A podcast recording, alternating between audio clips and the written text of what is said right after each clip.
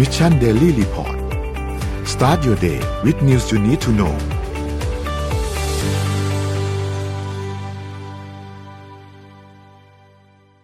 สวัสดีครับยินดีต้อนรับเข้าสู่ Mission Daily Report ประจำวันพฤหัสที่ 21 เมษายน 2565 ครับ วันนี้คุณอยู่พวกเรา 3 คนตอน7โมงถึง8โมงเช้า สวัสดีพี่แท็บสวัสดีพี่เอ็มครับ สวัสดีครับ สวัรัสดีค่ะพี่แท็บสวัสดีค่ะนนท์ครับผม วันนี้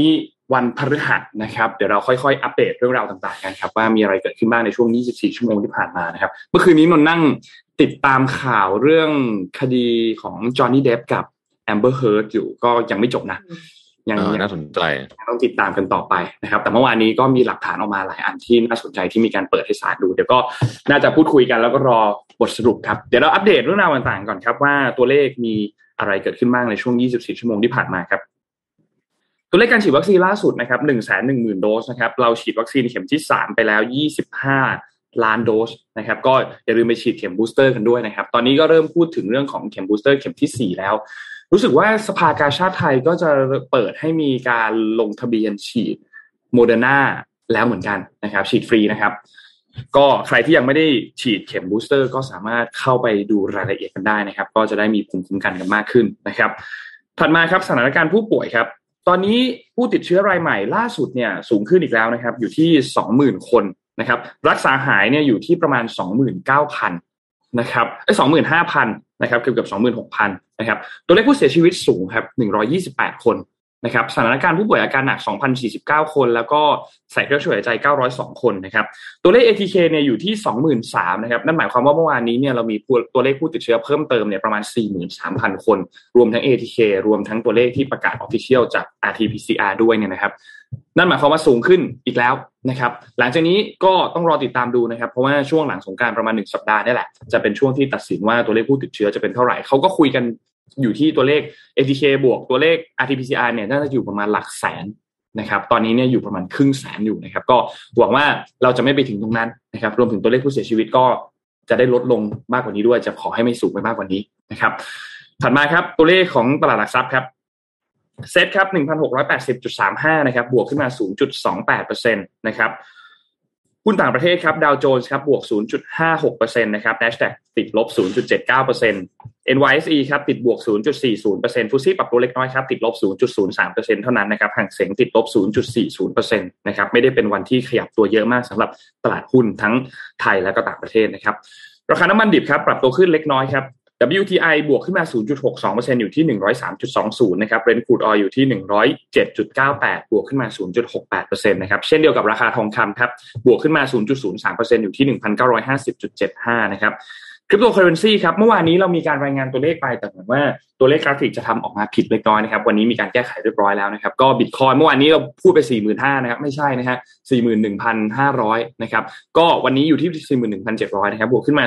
0.40%นะครับอีเทเรียมครับอยู่ที่ 3,100 ติดลบ 0.17นะครับ Binance ครับบวกขึ้นมา 0.50%อยู่ที่ 424 Terra อยู่ที่ 97ครับโซลาร่าอยู่ที่ 108บิตครับคอยอยู่ที่ 6.67ครับนี่คืออัปเดตตัวเลขทั้งหมดครับ วันนี้เราเริ่มต้นข่าวไหนดีครับ เราไปอัปเดตสถานการณ์จากทางสมรภูมิรบที่รัสเซียกับยูเครนสักนิดหนึ่งดีไหมฮะดีครับ เมื่อวานนี้ต้องบอกว่าเป็นวันแรกในการเข้าสู่เฟสที่สองนะครับ ของการสู้รบที่รัสเซียกับยูเครนนะฮะเดี๋ยวทีมงานเอาแผนที่ขึ้นมาให้ดูนิดนึงจะได้อธิบายว่าตอนนี้เนี่ยเราเอ่อโฟกัสในการเอ่ออัปเดตเนี่ยอยู่ตรงไหนนะฮะครับคือตอนนี้เนี่ยแนวรบในยอย่างที่ทุกท่านทราบกันอยู่เนี่ยนะครับ ก็ได้ถูกย้ายมาอยู่ที่ฝั่งตะวันออกของยูเครนนะครับ ซึ่งเป็นภูมิภาคโดเนตสก์และลูฮันสก์เนี่ยนะฮะหรือว่าหรือหรือว่าเราเรียกว่าดอนบาสเนี่ยนะครับแล้วก็ลากยาวลงมาจนถึงเอ่อทะเลอาซอฟข้างล่างนี้นะฮะทะเลดำขออภัยนะครับเอ่ออธิบายแบบนี้ก่อนนะครับ ภาพนี้เนี่ยเราจะเห็นว่าเอ่อ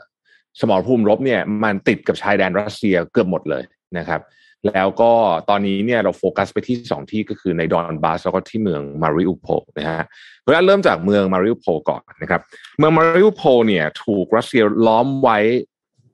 ตั้งแต่แรกอะนะครับ แล้วก็เป็นที่ที่น่าจะเรียกว่าเสียหายหนักที่สุดนะครับ ภาพของเมืองมาริอุโพลที่เราเห็นเนี่ยเรียกว่าราบไปทั้งเมืองเลยทีเดียวนะฮะครับแต่ว่าตอนนี้เนี่ยที่เมืองมาริอุโพลเนี่ยคือเรียกว่ารัสเซียครองได้เกือบหมดแล้วนะฮะเหลืออยู่นิดเดียวนั้นจริงๆนะครับ คือโรงงานเหล็ก ที่หนึ่งที่ชื่อว่า Azov Stall นะฮะ Azovstal เนี่ยเป็นโรงงานเหล็กมีขนาดประมาณสัก 11 ตารางกิโลเมตรนะครับ ซึ่งณที่นี้เนี่ยเป็นจุดต้องใช้ว่าเป็นจุดสุดท้ายนะฮะที่ทางกองกำลังของยูเครนเนี่ยยังยืนหยัดต่อสู้อยู่นะครับทำไมถึงเป็นแบบนั้นนะฮะเรามาทำความรู้จักกับอาซอฟสตอลกันสักนิดหนึ่งนะฮะอาซอฟสตอลเนี่ยเป็นโรงงานผลิตเหล็ก ที่ใหญ่ที่สุดของยุโรปนะฮะแล้วก็จริงๆต้องบอกว่าโครงสร้างของมันเนี่ยถูกสร้างมาตั้งแต่สมัยสหภาพโซเวียตนะฮะทีนี้เนี่ยพอมันเป็นแบบนั้นเนี่ยนะครับก็เลยมีต้องบอกว่ามีลักษณะของความเป็น bomb shelter อยู่ด้วยนะฮะในในในอาร์ซอฟสตอลเนี่ยนะครับ แล้วก็ คือข้างบนเนี่ยตอนนี้ราบเป็นหน้ากลองไปแล้ว แต่ว่าสิ่งที่ยังทำให้เขามีสามารถยืนหยัดอยู่ได้ก็คือพื้นที่ข้างล่างนะฮะซึ่งมีลักษณะคล้ายเป็นเขาวงกตนิดหนึ่งนะครับ แล้วก็มีความแข็งแกร่งมากนะครับ วิธีการเดียวที่ ที่ตอนนี้คนคิดว่าจะสามารถเอ่อทำลายหรือว่าเอ่อทำให้กองกำลังยูเครนเนี่ยยอมแพ้ได้ก็คืออาวุธเคมีเพราะตอนนี้อาวุธประเภทขีปนาวุธเนี่ยถูกยิงเข้าไปเยอะมากแล้วนะฮะแต่มันยังทำอะไรกับโครงสร้างข้างล่างไม่ได้นะฮะภายในของโรงงานอาร์ซอฟสตอลเนี่ยมีทหารสำคัญสำคัญอยู่สองหน่วยด้วยกันนะครับ กลุ่มแรกเนี่ยคือนาวิกโนโยธินของกองพลน้อยที่สามสิบหกนะฮะ แล้วก็กลุ่มที่สองเนี่ยคือกองพันอาร์สตอฟนะครับรวมกันแน่สักประมาณสักสองคาดการณ์ว่าสองพันห้าถึงสามพันรายได้นะครับ แล้วก็มีพลเรือนอยู่ในนั้นหลายร้อยรายเมื่อวานนี้เพิ่งมีภาพเปิดเผยออกมาว่า มีพลเรือนเนี่ยอยู่ในโรงงานเนี่ยนะครับซึ่งส่วนใหญ่เป็นพนักงานของโรงงานเนี่ยหลายร้อยรายนะครับอะทีนี้กองพันอาซอฟคือใครนะครับเพราะว่าเราจะได้ยินชื่อนี้ค่อนข้างบ่อยทีเดียวตั้งแต่สงครามเริ่มนะฮะกองพันอาซอฟนี่ถูกก่อตั้งขึ้นเมื่อปี 2014 นะครับ ครั้งนั้นเนี่ยคือรัสเซียไปบุก ไปยึดยูเครนคืนมาไอ้ใครมีขอโทษโทษไปยึดใครมีคืนมาใช่ไหมฮะก็เลยมีการเอ่อก่อตั้งกองพันอาซอฟขึ้นมาเพราะว่าตอนที่จบเรื่องที่ไครเมียแล้วตอนนั้นเนี่ยกองทัพของรัสเซียเนี่ยรุกคืบเข้าไปต่อที่มาริอุโพนี่แหละนะครับแล้วกองพันอาซอฟเนี่ยเกิดขึ้นจากประชาชนที่เป็นพลเมืองที่เรียกว่าเป็นกลุ่มขวาจัดนะฮะรวมมันขึ้นมา แล้วก็ต่อต้านกองทัพรัสเซียณขนาดนั้นในปี 2014 นะครับ ที่มาริอุโพลนะฮะเสร็จแล้วเนี่ยก็ ไปรบต่อด้วยที่โดเนตสก์ลูฮันสก์ด้วยนะฮะกองพันอาซอฟเนี่ยนะครับซึ่งเป็นประชาชนนะเดิมทีเป็นประชาชนนะครับ ตอนหลังเนี่ยกองพันอาซอฟก็ได้รับการยอมรับในกองทัพเทียบเท่ากับกองทัพปกติมีเงินเดือนให้นะฮะจากรัฐบาลเลย แล้วก็รวมกับเรียกว่าเป็นรวมกับส่วนหนึ่งของกองกำลังป้องกันประเทศของยูเครน ตอนนั้นก็มีเสียงวิพากษ์วิจารณ์ค่อนข้างหนาหูนะครับเพราะว่าเอ่อกองพันอาซอฟเนี่ยมีคนในนั้นเนี่ยนะฮะที่ต้องบอกว่ามีความคิดแบบขวาจัดแบบไปในแนวนีโอนาซีเลยเนี่ยนะเออแต่ว่า รัฐบาลยูเครนก็มาบอกว่ามีประมาณสักสิบเปอร์เซ็นต์เท่านั้นเองที่อยู่นั้นก็ยอมรับว่ามีนะฮะซึ่งเราได้ยินคำว่านีโอนาซีเนี่ยจากปูตินนะครับ เวลาปูตินพูดถึงก็คืออ่ากองพันอาซอฟนี่แหละนะฮะซึ่งเรียกว่าเป็นเป็นศัตรูหมายหมายเลขหนึ่งเลยก็ว่าได้นะ ตัวสกัดเลยนะฮะในในในกองทัพยูเครนนะครับ ก็แปดปีแล้วนะครับ กองพันอาซอฟก็กลับมาสู้อยู่ที่เดิมนะฮะก็คือที่มาริอูโพนี่เองนะครับเอ่อยัง ต้องติดตามกันต่อไปว่าสถานสมรภูมินี้จะเป็นอย่างไรนะครับ รัสเซียให้คล้ายๆกับว่าให้ให้เส้นตายในการยอมจำนนเนี่ยมาสองรอบแล้วนะฮะแต่ว่าเอ่อกองพันอาซอฟ แล้วก็กองนาวิกโยธินกองพลน้อยที่สามสิบหกเนี่ยก็ยังไม่ออกจากพื้นที่นะครับยังยืนหยัดที่จะต่อสู้ต่อไป อันนี้ก็เป็นจุดหนึ่งนะฮะที่ต้องติดตามนะครับ อีกจุดหนึ่งเนี่ยเมื่อวานนี้ในดอนบาสนะฮะก็เอ่อกองทัพรัสเซียยึดเมืองแรกได้แล้วชื่อเครมินาเป็นเมืองเล็กๆ มีคนอยู่สักประมาณหมื่นกว่าคนนะฮะ แต่ว่าจุดที่กำลังมีการสู้รบกันอย่างหนักตอนนี้คือที่เมืองครามาทอฟนะครามาทอฟนี่แหละท่านอาจจะคุ้นชื่อ เป็นเมืองที่มีการยิงสถานีรถไฟวันก่อนจำได้ไหมฮะเมื่อสักอาทิตย์ที่แล้วมั้งนะฮะก็ที่ที่เขากำลังอพยพกันอยู่มีการยิงสถานีรถไฟนะฮะก็ทำให้มีผู้เสียชีวิตหลายสิบคนนะครับ แล้วก็เออเป็นจุดที่มีการพูดถึงว่าเอ๊ะมันเออเป็นเป็นการกระทำที่รุนแรงเกินเหตุไปหรือเปล่านะครับ อ่านั้นเป็นสองสองสมรภูมิใหญ่นะฮะที่ตอนนี้เราต้องติดตามนะครับล่าสุดเนี่ยนะครับเมื่อวานนี้นะฮะเมื่อวานนี้เนี่ยประธานสภายุโรปนะครับชาลส์มิเชลเดินเดินทางเยือนกรุงเคียฟโดยไม่ได้เปิดเผยให้กับ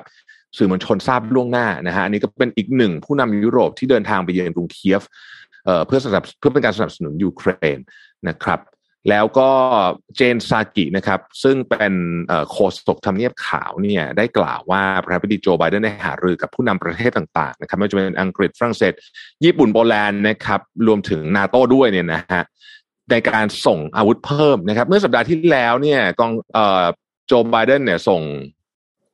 อาวุธขออภัย รัฐบาลสหรัฐเนี่ยส่งอาวุธให้ยูเครนไป 800 ล้านดอลลาร์สหรัฐจำได้นะฮะเราเสนอข่าวไปแล้วเรื่องนี้นะครับ สัปดาห์นี้นะครับสัปดาห์นี้จะเพิ่มอีกนะฮะจะเพิ่มอีก 800 ล้านนะครับ โดยเอ่อผ่านนะฮะกฎหมายที่เรียกว่า presidential drawdown authority นะครับซึ่งอนุมัติให้อำนาจประธานาธิบดีอนุมัติการส่งมอบสิ่งของและบริการของสหรัฐ โดยไม่ต้องผ่านรัฐสภาในยามฉุกเฉินได้นะครับ ซึ่งคาดว่าอาวุธ ของรอบนี้เนี่ยนะฮะจะประกอบไปด้วยปืนใหญ่กระสุนปืนใหญ่รถลำเลียงพลหุ้มเกราะนะครับ แต่ยังไม่มีการยืนยันถึงเรื่องการส่งสิ่งที่เป็นอาวุธหนักที่สุดนั่นก็คือเครื่องบินรบนั่นเองนะฮะ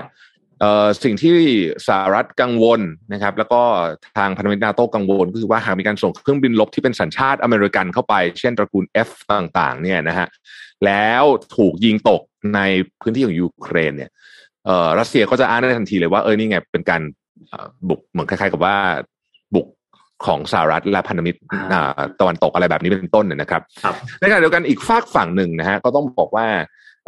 มีการยิงทดสอบขีปนาวุธข้ามทวีปที่ชื่อว่าซาร์แมตนะซึ่งเป็นอาวุธใหม่ของรัสเซียนะฮะไม่รู้ว่ามันทำไมมาทดสอบตอนนี้นะฮะแต่ก็นั่นแหละนะฮะก็สร้างเพิ่มความตึงเครียดขึ้นมาเล่าเรื่องนี้ให้ฟังนิดนึงนะครับเอ่อซาร์แมตเนี่ยถือเป็นอาวุธใหม่ที่เสริมศักยภาพทางนิวเคลียร์ของรัสเซีย เป็นการทดสอบครั้งแรกนะฮะโดยทำการทดสอบไปเมื่อวานนี้นะครับประธานาธิบดีวลาดิเมียร์ปูตินกล่าวว่าการทดสอบไอ้ไอ้ missile ซาร์แมตเนี่ยจะช่วยป้อง ป้องปรามศัตรูของรัสเซียได้ การเปิดเผยของ Voice of America นะฮะประธานาธิบดีปูตินมามาพูดถึงนะครับ การยิงทดสอบจากประมาณกระสวยไม่ใช่ไม่ใช่ขีปนาวุธข้ามทวีปซาแมตเนี่ยนะฮะจากด้านทิศตะวันตกเฉียงเหนือของประเทศนะครับ รัสเซียเนี่ยพัฒนาขีปนาวุธชนิดนี้มาหลายปีนะฮะแล้วก็ต้องบอกว่าการทดสอบครั้งนี้เนี่ยเพิ่มความตึงเครียด ของสถานการณ์นี้ขึ้นไปอีกนะครับซาแมตเป็นขีปนาวุธแบบ ICBM นะฮะคือขีปนาวุธข้ามทวีปนะฮะซึ่งก็ในโดยในทางทฤษฎีแล้วเนี่ยสามารถยิงไปถึงอเมริกาเหนือได้เลยทีเดียวนะครับ อ่า อันนี้ก็เป็นมุมของประเทศเอ่อเอ่อมุมของรัสเซียกับยูเครนนะฮะมีต้องบอกว่าคือคนอื่นตอนนี้ก็เกี่ยวข้องไปหมดเลยนะครับไปดูโพที่สวีเดนนิดหนึ่งนะผมรวบเลยนะฮะเอ่อสวีเดนเนี่ยนะครับ ล่าสุดเนี่ยนะฮะ เมษายนนี้นะครับห้าสิบเจ็ดเปอร์เซ็นของชาวสวีเดนเนี่ยอยากจะเข้าร่วมนาโตนะครับเพิ่มขึ้นจาก 51%ในเดือนมีนาคม ในเดือนมีนาคมเป็นครั้งแรกนะฮะที่ชาวสวีเดนเกินครึ่ง อยากจะเข้าร่วมเอ่อนาโตนะครับแล้วก็ผู้ต่อต้านก็ลดลงด้วยนะฮะผู้ต่อต้านเนี่ยลดลงจาก 24%เหลือ 21%นะครับเอ่อสวีเดนเนี่ยต้องบอกว่าปกติเนี่ยนะครับ ตั้งอยู่บนพื้นฐานของการไม่ร่วมกับกลุ่มพันธมิตรทางทหารใดๆนะแต่ตอนนี้สวีเดนกับฟินแลนด์มีท่าทีเปลี่ยนไปจากการลุกรานยูเครนนั่นเองนะครับสถานการณ์ดังกล่าวเนี่ยนะฮะมีทำให้เกิดความเป็นไปได้สูงที่ทั้งสองประเทศจะเข้าเป็นสมาชิกนาโตซึ่ง ต้องบอกว่าสองประเทศนี้น่าจะเข้าง่ายนะครับ เพราะว่าเขาคุยกันมานานแล้ว มีการเตรียมตัวมาพอสมควรแล้วนะครับ ต้องเอ็มนนน่าสนใจนะประเทศที่อยู่ตั้งตั้งหลายประเทศตั้งสวิสฟินแลนด์สวีเดนต่างๆนะอยู่ใกล้ๆตรงนั้นเรื่องใหญ่แบบนี้เนี่ยเขาจะโหวตนะฮะเขาจะโหวตประชาชนนะเขาจะไม่แบบไม่ไม่ใช่แบบ สอสอผ่านกฎหมายอย่างเดียวนะครับเพราะเขาถือว่าเป็นเรื่องที่ใหญ่มากอ๋อคือเหมือนมีทำประชามติแบบนี้แหละครับใช่ใช่คล้ายๆอย่างนั้นเหมือนเหมือนคล้ายๆ Brexit นะนะฮะคล้ายๆ Brexit อารมณ์แบบนั้นนะเพราะเรื่องมันใหญ่มากเนาะครับปิดท้ายสักนิดนึงนะครับ ซึ่งซึ่งอันนี้ก็ไม่ได้เกี่ยวตรงๆ แต่เกี่ยวแน่นอนนะครับ ล่าสุดเนี่ยจีนมีความมีการลงนาม ความมั่นคงกับหมู่เกาะโซโลมอนนะฮะเตรียมสร้างฐานทัพเรือในแปซิฟิกนะครับ ซึ่งแน่นอนนะครับ จีนกับสหรัฐเองก็มี มีความขัดแย้งกันมาตลอดนะฮะแล้วมีการแล้วตอนนี้เนี่ยคล้ายๆกับสมรภูมิของการหาเสียงใช้คำนี้แล้วกันเนาะมาอยู่ที่เอเชียตะวันออกเฉียงใต้แล้วก็ในในแถบแปซิฟิกนะครับเอ่อล่าสุดจำได้ไหมสหรัฐมีการเชิญผู้นำอาเซียนไปประชุมนะฮะแล้วก็จีนเองก็คือตอนนี้เหมือนกับว่าจะต้องแบบ มีความบังคับเลือกข้างนิดหนึ่งนะฮะเอ่อก็ก็ต้องก็ต้องระมัดระวังหน่อยหนึ่งเพราะว่าตอนนี้เนี่ยต้องบอกว่าทั้งสองฝั่งเนี่ยนะครับก็พยายามจะขยายเขตอิทธิพลของตัวเองนะครับล่าสุดตัวสโลมอนก็เป็นอีกส่วนหนึ่งนะฮะรัฐบาลปักกิ่งบอกว่าสุนทรียาด้านความมั่นคงฉบับนี้เนี่ยจะช่วยให้หมู่เกาะโซโลมอนรับมือกับภัยธรรมชาติได้ดีขึ้น และจัดระเบียบทางสังคมได้นั่นเองนะครับอ่านี่ก็เป็นสถานการณ์โดยรวมนะฮะของความมั่นคงของโลกนะครับ ซึ่งต้องบอกว่ายัง ไม่ค่อยดีสักเท่าไหร่นะฮะเราต้องจับตาวันที่ 9 พฤษภาคมนะฮะวันที่ 9 พฤษภาคมมีอะไรนะ9พฤษภาคมเนี่ยคือวันที่ชาวรัสเซียรู้จักกันในนาม Victory Day นะครับ Victory Day ก็คือวันที่กองทัพของสหภาพโซเวียตในขณะนั้นเนี่ยสามารถเอาชนะนาซีเยอรมันได้นะฮะแล้วก็ทุกปีเขาจะเดินพาเหรดกันนึกออกไหมที่เราเห็นที่จัตุรัสแดงนะครับแล้วก็จะมีพาเหรดมีเอาเอาวงอาวุธมาโชว์นี่แหละนะฮะคือเขาคาดการณ์ว่าวันที่เก้าเนี่ยจะต้องมีอะไรบางอย่างเกิดขึ้น เพราะว่าไม่อย่างนั้นแล้วเนี่ย เอ่อปูตินจะจะไม่มีอะไรไปพูดกับประชาชนอืมครับนะฮะเราเสริมข้อมูลจากพี่แท็บอันหนึ่งครับ มีการประชุมการเกิดขึ้นของ UNGA นะก็คือสมัชชาใหญ่แห่งสหประชาชาติเมื่อวันที่ 19 ที่ผ่านมา ใน UN เนี่ยจะมีสมาชิกที่เป็นสมาชิกถาวร 5 ประเทศสหรัฐรัสเซียจีน ฝรั่งเศสอังกฤษใช่ไหมครับ ทีนี้มีการคือเวลามีมติอะไรต่างๆเกิดขึ้นมาทั่วโลกโหวตกันเรียบร้อยแล้วเนี่ยห้าประเทศนี้ก็มีสิทธิ์ ที่จะใช้สิทธิ์วีโต้ได้ หรือว่ายับยั้งมติต่างๆ ได้ ซึ่งเป็นเป็นเขาเรียกว่าเป็นสิทธิพิเศษของสมาชิกถาวรแล้วกัน ซึ่งมันก็เลยเกิดปัญหาเกิดขึ้นอย่างที่เราเห็นก่อนหน้านี้ว่า มีการโหวตรองรับมติการเรียบร้อยแล้ว แต่ละฝั่งของรัสเซียเนี่ยก็มีการใช้สิทธิ์วีโต้เกิดขึ้นนะครับ ซึ่งเขาก็เลยมีการพูดคุยกันครับว่าจะมีการหาแนวทางจำกัดอำนาจการวีโต้ของสมาชิกถาวรของคณะมนตรีความมั่นคงครับ ทำให้หลังจากนี้เนี่ยถ้าหากว่ามีการโหวตกันลงมติกันเรียบร้อยแล้วเนี่ยแล้วฝั่งของสมาชิกถาวรวีโต้ขึ้นมาเนี่ยอาจจะต้องมีเงื่อนไขมีแนวทางอะไรบางอย่าง ถึงจะสามารถที่จะวีโต้ได้ ซึ่งก็แน่นอนว่าเรื่องนี้ต้องมีการพูดคุยกันเป็นระยะเวลานานเหมือนกันนะครับ เพราะว่าก่อนหน้านี้เนี่ยมีข้อกำหนดให้เกินให้ให้มีการพูดถึงร่างมติเนี่ยนะครับ ก็คือเขามีระบุข้อกำหนดไว้ครับว่าให้มีการเปิดอภิปรายถึงสถานการณ์ที่มีการใช้สิทธิ์วีโต้เนี่ย ภายใน 10 วัน หลังจากที่หนึ่งในชาติสมาชิกถาวร มันมีการประกาศใช้สิทธิ์วีโต้ตัวนี้เนี่ยนะครับ ก็น่าสนใจนะว่าหลังจากนี้จะเป็นอย่างไรต่อนะครับ เพราะว่ามันก็จะแบ่งเป็นฝั่งเป็นสองฝ่ายและชาติฝั่งที่สนับสนุนยูเครนว่ายังไง อีกฝั่งหนึ่งว่ายังไง อาจจะมีการขยายเพิ่มเติมในรายละเอียดในอนาคตนะครับ ก็ต้องรอติดตามกันดูนะครับว่าเรื่องนี้จะเป็นอย่างไรนว่าเรื่องนี้น่าสนใจครับ แล้วมันจะเปลี่ยนอะไรหลายอย่างในอนาคตด้วยถ้าหากว่ามีการ มีการทะเลาะเพื่อไงมีการทะเลาะกันเกิดขึ้นอีกในอนาคตเนี่ยนะครับ อืม แต่ว่าก็น่าสนใจเพราะว่าไม่แน่ใจว่ารัสเซียเออไม่ใช่ประเทศอื่นนะอีกสี่ประเทศจะอยากเสียสิทธิ์นี้หรือเปล่าถูกต้องครับเพราะว่ามันก็ไม่ใช่ เพราะว่าประเทศอื่นก็ใช้สิทธิ์นี้บ่อยเหมือนกันนะฮะในเอ่อในในในเหตุการณ์ที่ผ่านมานะครับครับ คือตอนนี้มีแค่ฝั่งสหรัฐที่สนับสนุนร่างมติตัวนี้ ฝรั่งเศสเองยังไม่ได้ลงชื่อ แล้วก็แต่ก็ก็มีแนวโน้มที่จะเห็นด้วยนะครับ ส่วนอีกสามชาติเนี่ย ก็ยังไม่ได้ยังไม่รู้ห้าสิบห้าสิบอยู่นะครับ ยังไม่มีคำตอบชัดเจนนะครับ ก็รอติดตามดูฮะว่าว่าเรื่องนี้จะเป็นยังไงครับค่ะเอ็มขอพาไปดูที่เรื่องวิทยาศาสตร์การแพทย์กันสักนิดนึงค่ะ คือมนุษย์เนี่ยก็พยายามอย่างมากเลยที่จะดูเด็กลงใช่ไหมคะตลอดเวลา ไม่ว่าจะคือเป็นมานานมากแล้ว แล้วก็ใช้เทคโนโลยีสเต็มเซลล์มาสักพักหนึ่งนะคะ มีกระบวนการย้อนวัยที่ช่วยให้เซลล์เนี่ย สามารถที่จะย้อนกลับไปเลย ตั้งแต่ถึงตอนที่เป็นเอมบริโอซึ่งก็คือเขาเรียกกันว่ายามานากะ ก็คือเทคนิคยามานากะเนี่ยมันได้รับการพัฒนามาจากนักวิทยาศาสตร์ ชื่อว่าชินยะยามานากะนะคะ ซึ่งเป็นการย้อนเปลี่ยนเซลล์ผิวหนังของหนูทดลองให้กลายเป็นเซลล์ต้นกำเนิด หรือว่า stem cell ชนิด pluripotent stem cell ซึ่ง stem cell ชนิดนี้สามารถที่จะเจริญเติบโตไปเป็นเซลล์อะไรก็ได้ แต่ว่าล่าสุดค่ะ นักวิทยาศาสตร์จากเคมบริดจ์นะคะ มีการปรับปรุงวิธีการเทคนิคของยามานากะ เพื่อที่จะคิดค้นวิธีการย้อนวัยให้เซลล์ผิวหนัง เป็นผลสำเร็จทำให้ผิวดูอ่อนวัยกว่าเดิมถึงสามสิบปีสามสิบปีสามสิบปี อะ แต่เดิมอะค่ะ คือเขาย้อนวัยไปเป็นเซลล์ต้นกำเนิดเลย ไปเป็น embryo เลยเนี่ย มันไม่ได้ คือมันทำให้เซลล์ไม่รู้ว่าฟังก์ชันของตัวเองคืออะไร เพราะว่า stem cell อันนั้นนะมันสามารถที่จะเปลี่ยนเป็นเซลล์ชนิดไหนก็ได้ ทีนี้แต่มันไม่ใช่สิ่งที่เราต้องการคือเหมือนกับว่า สมมติว่าเราอุตส่าห์หัดขี่จักรยานได้แล้ว ย้อนเวลากลับไปขี่จักรยานไม่ได้ต้องมาหัดขี่จักรยานใหม่ อันเนี้ยคือฟังก์ชันของเซลล์มันยังไม่เกิด ถ้าสมมติว่าใช้เทคนิคของยามานากะปกติอะค่ะ อันเนี้ยคือเขาก็เลยเปลี่ยนเป็นว่าย้อนกลับไปตอนที่เซลล์รู้หน้าที่ของตัวเองแล้ว แต่ว่ายังเด็กอยู่ ยังแข็งแรงอยู่อะไรประมาณนี้ ทีนี้กระบวนการเนี้ยค่ะเขาเรียกว่า maturation phase transient reprogramming ซึ่งจากการทดลองเนี่ยค้นพบว่าตัวอย่างเซลล์ผิวหนังของอาสาสมัครชาย อายุประมาณ 50 ปีจำนวน 3 ราย สามารถเปลี่ยนกลับไปเป็นเซลล์ผิวหนังที่มีอายุเทียบเท่ากับผู้ชายอายุ 20-22 ปี เพียงแต่รูปไม่เพียงแต่รูปลักษณ์เปลี่ยนเท่านั้นแต่คุณสมบัติการทำงานต่างๆ ของเซลล์เนี่ย ยังมีประสิทธิภาพเทียบเท่าคนวัยหนุ่มสาวอีกด้วยค่ะ การเปลี่ยนแปลงของเซลล์เนี่ย จะเห็นได้ว่าหลังผ่านไป 13 วัน เซลล์อายุ 50 ปีได้รับการเปลี่ยนย้อนกลับ หรือว่า transiently reprogram ให้มีลักษณะเหมือนกับเซลล์วัยหนุ่มสาวอายุ 20-22 ปี ก็คือเป็นเซลล์ที่ยังแบบยัง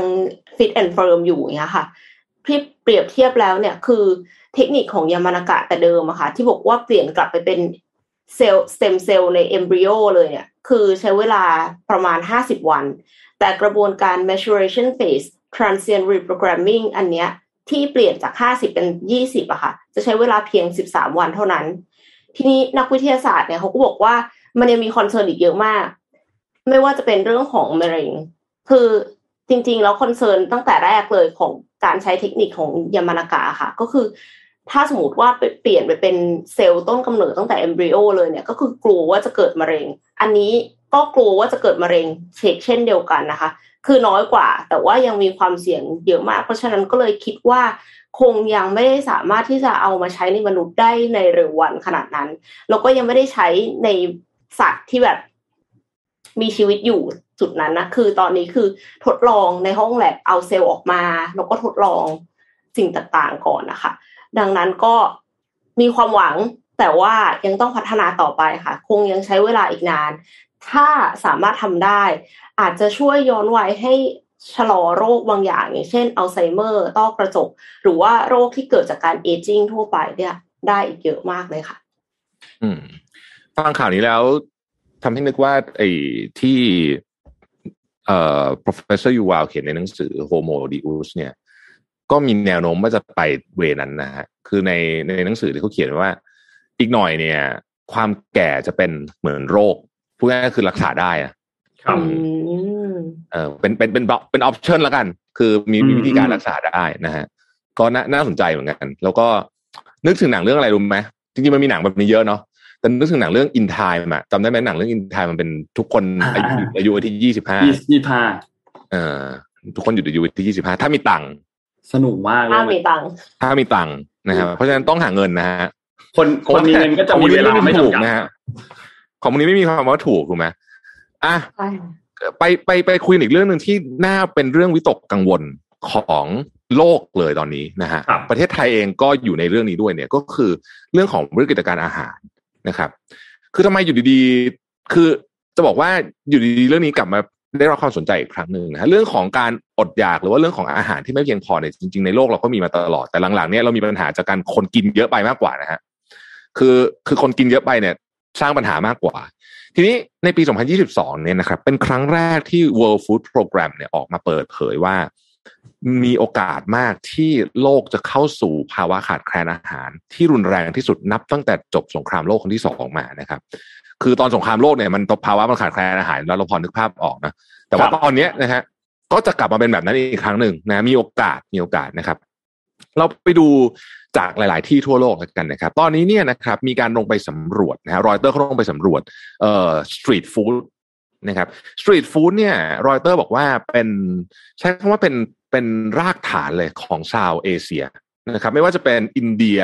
ไม่ว่าจะเป็นปากีสถานหรือประเทศไทยหรืออะไรอย่างเงี้ยฟิลิปปินส์ต่างๆเขาก็มี street food กันทั้งนั้นนะฮะใครชอบดู street food อินเดีย cooking ในใน Facebook มันจะชอบ suggest ขึ้นมารับผมบ่อยๆนะดูเพลินมากเลยนะฮะชอบมากฮะจริงเอ่อในจีนก็เหมือนกันเนาะอะไรอย่างเงี้ยๆเขมรนี่ก็ใช้ได้นะครับพี่แทบใช่ใช่แนะนำฮะเอ่อทีเนี้ยประเด็นก็คือว่าตอนนี้เนี่ยนะครับเอ่อผู้ประกอบการเนี่ยต่าง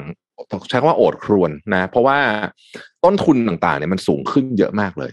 นะครับต้นทุนของอาหารตอนนี้ที่เป็น raw material เนี่ยหลายอย่างเพิ่มขึ้นสูงหนึ่งเท่าตัวมาแล้วนะครับ ทีเนี้ยผมรวบรวบรวบเลยนะครับว่าเขาทำยังไงนะอย่างที่เขาบอกว่าตอนเนี้ยที่เกาหลีนะครับเกาหลีเนี่ยเขาบอกว่ากิมจิตอนนี้เนี่ยแพงขึ้นประมาณสักห้าสิบเปอร์เซ็นต นะครับเพราะว่าภาวะเงินเฟ้อในเกาหลีใต้เนี่ยสูงที่สุดในรอบ 12 ปีนะครับแล้วก็ส่งผลต่อวัตถุดิบหลัก อย่างเช่นผักกาดขาวด้วยนะฮะทำให้กิมจิเนี่ยแพงขึ้นมากนะฮะหลายธุรกิจเนี่ยตอนนี้ใช้วิธีส่วนใหญ่นะเขาไปถามผู้ประกอบการที่เป็นเอ่อสตรีทฟู้ดเวนเดอร์เนี่ยนะฮะส่วนใหญ่เขาใช้วิธีแบบนี้นะฮะคือเขาพยายามจะไม่ขึ้นราคาฮะหรือว่าขึ้นก็ขึ้นน้อย แต่ว่าใช้วิธีการลดปริมาณเอา อืมนะครับในขณะที่ลูกค้าเองก็พยายามที่จะเลือกทำอาหารกินเองที่บ้านนะฮะเพื่อที่จะ ต่อสู้กับเรื่องนี้นะครับ ก็ต้องบอกว่าตอนนี้เนี่ยเรื่องของอาหารเนี่ยค่อนข้างจะวิกฤตทีเดียวนะฮะอินเดียเองตอนนี้เนี่ยนะครับ อินเดียเองเขาก็เป็นประเทศที่มีประชากรต้องเลี้ยงเยอะนะฮะอินเดียต้องบอกว่าเป็นประเทศที่ผลิตข้าวสาลีอันดับสองของโลกนะครับ ข้าวสาลีเนี่ยได้รับผลกระทบหนักมากจากสงครามรัสเซียยูเครนใช่ไหมแต่ว่าอินเดียเนี่ยผลิตอันดับสองของโลกก็จริงนะครับ แต่ว่า ส่งออกน้อยมากๆ เพราะว่ากินกันในประเทศก็ไม่พออยู่แล้วนะฮะก็จะไม่พออยู่แล้วนะครับ เพราะฉะนั้นตอนนี้นี่อินเดียเองก็คิดว่าอาจจะต้องมีการพิจารณาทำยังไงที่จะเพิ่มผลผลิตของข้าวสาลีเพื่อที่จะไปคล้ายๆกับไปอุดดูรั่วตรงนี้นะครับเพื่อที่จะเพิ่มเอ่อเพิ่มปริมาณของอาหารได้นะครับ เราไปดูกันนิดนึงว่าในแต่ละพื้นที่ของโลกเนี่ยเขามีเขาใช้คำว่าการสำรองอาหารเนี่ย เยอะขนาดไหนนะครับ ประเทศที่ผมพูดรวมๆแบบนี้แล้วกันนะครับประเทศกำลังพัฒนาหรือประเทศที่ยากจนหน่อยเนี่ยนะฮะแล้วเป็น net importer ของอาหารเนี่ยจะหนักที่สุด เช่น เอธิโอเปียนะครับ พวกนี้เนี่ยมีระยะเวลาสำรองอาหารเนี่ยประมาณสักเดือนเดือนครึ่งนั่นเองในในประเทศน้อยมากนะฮะในขณะที่ตอนนี้คนที่เป็นซุปเปอร์พาวเวอร์เรื่องอาหารเลยพูดง่ายๆคือมีอาหารอยู่ พอที่จะเลี้ยงคนในประเทศตัวเองได้เนี่ยนานที่สุดในโลกตอนนี้เนี่ยคือจีนนะครับหนึ่งจุดห้าปีนะคือเขาเตรียมไว้ก่อนหน้านี้อยู่แล้ว ประเทศอื่น ๆ เองเนี่ยนะครับ ตอนนี้ก็มีการใช้คำว่ากักตุนอาหารแล้วนะฮะเริ่มแล้วเริ่มแล้ว บางคนเห็นสัญญาณมาก่อนหน้านี้อยู่แล้วนะครับ หลายประเทศก็เริ่มมีการกักตุนอาหาร เพื่อที่จะ make sure ว่าเฮ้ยเขาสามารถเลี้ยงดูคนในประเทศได้นะครับ ทีนี้พอเราเห็นแบบนี้ปุ๊บเนี่ยสิ่งที่เราต้องคอนเซิร์นต่อไปเลยก็คือว่า คนก็จะมี พอคนเริ่มกักตุนอะไรทุกอย่างอะ คนมันก็จะซื้อตามนึกออกไหมฮะ แล้วมันก็จะกลายเป็น perceive perceive inflation อะคือเรารู้สึกเวลาเรารู้สึกว่า inflation จะขึ้น เราจะเราจะไปเราจะทำแบบนั้น มันจะยิ่งทำให้มันเป็นเป็นวงจรที่ขึ้นเร็วขึ้นไปอีกนะครับ ก็เอ่อปีนี้นะฮะผมคาดการณ์ไว้เลยว่า เราจะเจอกับ food crisis ค่อนข้างแน่นอน อืม ค่อนข้างแน่นอน ช่วงนี้ถ้าใครสั่งอาหารที่เป็น delivery เนี่ยหลายๆหลายหลายๆวัตถุดิบราคาแพงขึ้นเยอะมาก ยกตัวอย่างเช่นแซลมอนอย่างเงี้ยปลาอย่างเงี้ยถ้าถ้าถ้าท่านสั่งแบบแซลมอนซาชิมิสั่ง delivery มาส่งที่บ้านเนี่ยนะครับ ท่านจะเห็นเลยบางร้านนะนนเห็นสี่ห้าร้านเหมือนกัน เขาจะเขียนในชื่อเมนูเลยครับว่าช่วงนี้ราคาปลาแพงขึ้นเยอะมาก แล้วเขาปรับราคาขึ้น ซึ่งแพงขึ้นจริงถ้าเราดูร้านประจำที่เราสั่งเนี่ยลองไปย้อนดูก็ได้ครับ ราคาจะแพงขึ้นจริง ๆ หรือ ถ้าเป็นร้านที่เป็นร้านอาหารแล้วเนี่ย ท่านก็จะเห็นว่าปริมาณหลายร้านก็ลดลง เพราะว่าราคาพาราคาปลามันแพงขึ้นจริง ๆ นะครับ ช่วงนี้หนักหน่วงมากครับสำหรับเรื่องของวิกฤตอาหารลองพามาดูที่เกาหลีเหนือต่อครับ ที่เกาหลีเหนือจริง ๆ แล้วก็เผชิญกับปัญหาวิกฤตของการขาดแคลนอาหารเหมือนกัน แต่เมื่อกี้พี่แท็บพูดถึงเรื่องของการทดสอบขีปนาวุธใช่ไหมครับ ล่าสุดครับทางด้านของเกาหลีเหนือก็ทดสอบอีกแล้วครับ วันที่ 16 เมษายนที่ผ่านมาช่วงสงกรานนี้เองครับ มีการรายงานออกมาบอกว่า ทางการเกาหลีเหนือเนี่ยมีความสำเร็จในการทดสอบขีปนาวุธทดสอบการยิงอาวุธนำวิถีทางยุทธวิธี หรือว่า technical guided weapon นะครับ ซึ่งเป็นชนิดใหม่นะครับ โดยก็มีคิมจองอึนเป็นที่ เป็นผู้นำสูงสุดนะครับ เข้าร่วมสังเกตการในครั้งนี้ด้วยนะครับ ซึ่งเขาคาดกันว่าการทดสอบครั้งนี้เนี่ยมีจุดมุ่งหมายในการพัฒนาศักยภาพด้านนิวเคลียร์ของเกาหลีเหนือนะครับ KCNA ครับสื่อหลักของเกาหลีเหนือนะครับ ได้มีการรายงานว่าการทดสอบ อาวุธนำวิถีของเกาหลีเหนือในครั้งนี้เนี่ยมีความสำคัญมากๆในการปรับปรุงประสิทธิภาพของหน่วยปืนใหญ่พิสัยไกลที่อยู่แนวหน้า มีการเสริมประสิทธิภาพต่างๆ ในการปฏิบัติการทางนิวเคลียร์ทางยุทธวิธีเนี่ยนะครับ ก็ คุณคิมเองเนี่ยก็เป็นผู้นำในการทดสอบครั้งนี้ มีการให้คำแนะนำต่างๆ ในการเสริมสร้างขีดจำกัดความสามารถของการป้องกันประเทศ แล้วก็กองกำลังรบนิวเคลียร์ของประเทศนะครับทางฝั่งของเกาหลีใต้ครับก็มีการเผยแพร่แถลงการออกมาเช่นเดียวกันนะครับ ยืนยันว่าเกาหลีเหนือเนี่ยยิงวัตถุสองชิ้นจากพื้นที่ของเมืองทำฮึง ซึ่งอยู่ทางฝั่งของตะวันออกนะครับ มาตกลงในน่านน้านอกชายฝั่งห่างออกไปประมาณ 110 กิโลเมตรนะครับ ตอนเวลา 6 โมงของวันที่ 16 นะครับ ซึ่ง ถ้านับกันในปีนี้นี่เป็นครั้งที่ 12 ของปีแล้วนะครับ ที่มีการทดสอบอาวุธของเกาหลีเหนือนะครับ แน่นอนว่าพอทดสอบเสร็จปุ๊บฝั่งของเกาหลีใต้ก็มีการเรียกประชุมทางกองทัพเรียกประชุมกับหน่วยข่าวกรองนะครับ เป็นการประชุมฉุกเฉินเพื่อประเมินสถานการณ์ แล้วก็หามาตรการการตอบโต้นะครับ ประธานาธิบดีมุนแจอินของเกาหลีใต้ก็มีการสั่งการให้รัฐมนตรีที่เกี่ยวข้องเนี่ยตรวจสอบความเคลื่อนไหวของรัฐบาลเปียงยางอย่างใกล้ชิดด้วย นะครับ นอกจากนี้ครับการทดสอบอาวุธนำวิถีของเกาหลีเหนือเนี่ยมีการถูกจับตามองมากๆนะครับ ว่าเป็นการแสดงท่าทีตอบโต้การซ้อมรบระหว่างเกาหลีใต้แล้วก็สหรัฐที่เกิดขึ้นในวันที่ 18 เมษายนหรือเปล่านะครับ ก็อีกแล้วครับ ทดสอบขีปนาวุธกันอีกแล้วครับ ฝั่งของเกาหลีเหนือค่อนข้างบ่อยมากเลยนะปีนี้ 12 12 ครั้งนี่เพิ่งเดือนที่ 4 เองนะครับ เฉลี่ยก็ตกเดือนละประมาณ 3 ครั้งเลยนะครับสำหรับการทดสอบอาวุธของที่เกาหลีเหนือครับ สิ่งที่น่าเป็นห่วงจากสงครามผลกระทบจากสงครามรัสเซียยูเครนเนี่ยก็คือว่านี่แหละฮะคือเอ่อตอนนี้ประเทศต่างๆ เป็นครั้งแรกๆ ในรอบหลายสิบปีที่หันมาเพิ่ม เพิ่มงบประมาณกลาโหมนะอืมเช่นเช่นเยอรมันอะไรแบบนี้คือเขามีแต่จะลดใช่ไหมก่อนหน้านี้ก่อนหน้านี้เรามีแต่ได้ยินว่าลดงบประมาณกลาโหมใช่ไหมเพราะว่าจะได้มาทำอย่างอื่น ประเด็นคือ ถ้าเกิดเราเพิ่มงบประมาณกลาโหมเพราะว่าถ้าข้างบ้านมีเราก็ต้องมีด้วยถูกไหม คือมันเป็นลักษณะแบบนั้นจริงๆอะครับคืออาวุธเนี่ยมันเป็นมันเป็น relative ใช่ป่ะทีเนี้ยพอมันเป็นอย่างเงี้ยเอ่อสิ่งที่เกิดขึ้นก็คือ การพัฒนาด้านอื่นเนี่ย มันก็มีแนวโน้มว่าเอ่มมันจะมันจะช้าลงอะนะฮะครับช้าลง เอาตัดกลับไปข่าวที่แบบเป็นข่าวเศรษฐกิจสักนิดหนึ่งแล้วกันนะครับ เมื่อวานเนี่ยนะฮะมีเรื่องหนึ่งเกิดขึ้นที่น่าสนใจมากก็คือ Netflix ครับ เมื่อวานหุ้นโอ้ Netflix ลงอย่างกับบริษัทจะเจ๊งนะฮะต้องบอกอย่างนี้เลยนะฮะคือลงไปเกือบโอ้สี่หนัสิบกเปอร์เซ็นมากต์นะหนักมากหนักมากเกิดอะไรขึ้นเกิดอะไรขึ้นนะฮะคืออย่างนี้ฮะ Netflix เนี่ยก่อนที่จะมีการประกาศผลประกอบการรอบนี้เนี่ยนะครับเขามีการคาดการณ์กันไว้ว่า Netflix เนี่ยจะมีสมาชิกเพิ่มขึ้นสัก สมมุติว่าเอ่อเจ็ดเอ่อสองล้านลายนะฮะสองล้านลายครับแต่ปรากฏว่า สมาชิกเนี่ย ดันลดลงฮะลดลงไม่เยอะนะครับสองแสนเองนะฮะ จากสองร้อยฟังดีๆนะฮะจากสองร้อยสิบเอ็ดจุดแปดล้านรายเหลือสองร้อยสิบเอ็ดจุดหกล้านรายนะครับน้อยมากนิดกำเดียวไรก็ยังทำได้พันหกร้อยล้านนะฮะอ่าแต่ว่าโอเคน้อยกว่าที่คาดการไว้แหละนะฮะแต่ลดไปแค่สองแสนเนี่ยนะครับ ครับหุ้นตกอย่างกับบริษัทจะเจ๊งทันที่ผมบอก เหมือนกับว่าโอ้โหลงไปสี่สิบเปอร์เซ็นมันเป็นนะจุดนัยสำคัญด้วยครับ เพราะว่า Netflix ไม่เคยมีสมาชิกลดลงครับ ถูกต้อง อันนี้เป็น10ครั้งแรกปีในรอบสิบปีนะฮะอืมอันนี้ทำให้คนกังวล นะครับทำให้คนกังวล ซึ่งคำถามคือมันเกิดขึ้นจากอะไรนะฮะก็ต้องบอกว่าเกิดขึ้นจากหลายสาเหตุหนึ่งเอ่อสงครามก็เกี่ยว เพราะว่า Netflix ก็เป็นเจ้าแรก ๆ เลยใช่ไหมที่ถอนออกจากรัสเซียนะครับครับ แล้วก็การขึ้นราคาด้วยนะฮะในอเมริกากับในแคนาดาก็ทำให้สมาชิกลดลง อีกอันหนึ่งคือมีคนบอกว่าพูดง่ายๆก็คือคู่แข่งเก่งขึ้นตอนนี้อ่าแล้วก็มีสวิตชมีสวิตชนะฮะมีสวิตชไปหลายอันเหมือนกันนะฮะมีคือก็สวิตชไปคู่แข่ง เยอะเหมือนกันนะครับ ซึ่งเอ่อคนอาจจะสงสัยว่าโอ้ยลดลงแค่นิดเดียวเองเนี่ย มันจะทำไมมันถึงขนาดนี้นะอันนี้คือสิ่งที่นักลงทุนคาดการณ์ว่า อาจจะเป็นจุดเริ่มต้นของขาลงหรือเปล่า ครับ อืมนะครับ แล้วก็เขาบอกว่าตอนนี้คอนเทนต์ของ Netflix เนี่ยอืมเหมือนจะสู้คู่แข่งไม่ได้ อาจจะเอ่อคือคืออาจจะไม่ถูกใจลูกค้าแล้วกันเออทุกส่วนใหญ่ต้องใช้คำนี้นะครับ เพราะว่า คู่แข่งเองก็มีคอนเทนต์ที่แตกต่างกันออกไป Original ค่อนข้างของเขาจะสิ้นเชิงอืมอืมเออนะฮะแล้วก็คนอื่นก็เก่งขึ้นเรื่อยๆต้องบอกแบบนี้นะครับ ปัจจุบันนี้เนี่ย Netflix อย่างที่บอกนะครับ มีสมาชิกที่ใช้ค่าบริการเนี่ย 222 ล้านรายโดยประมาณนะฮะ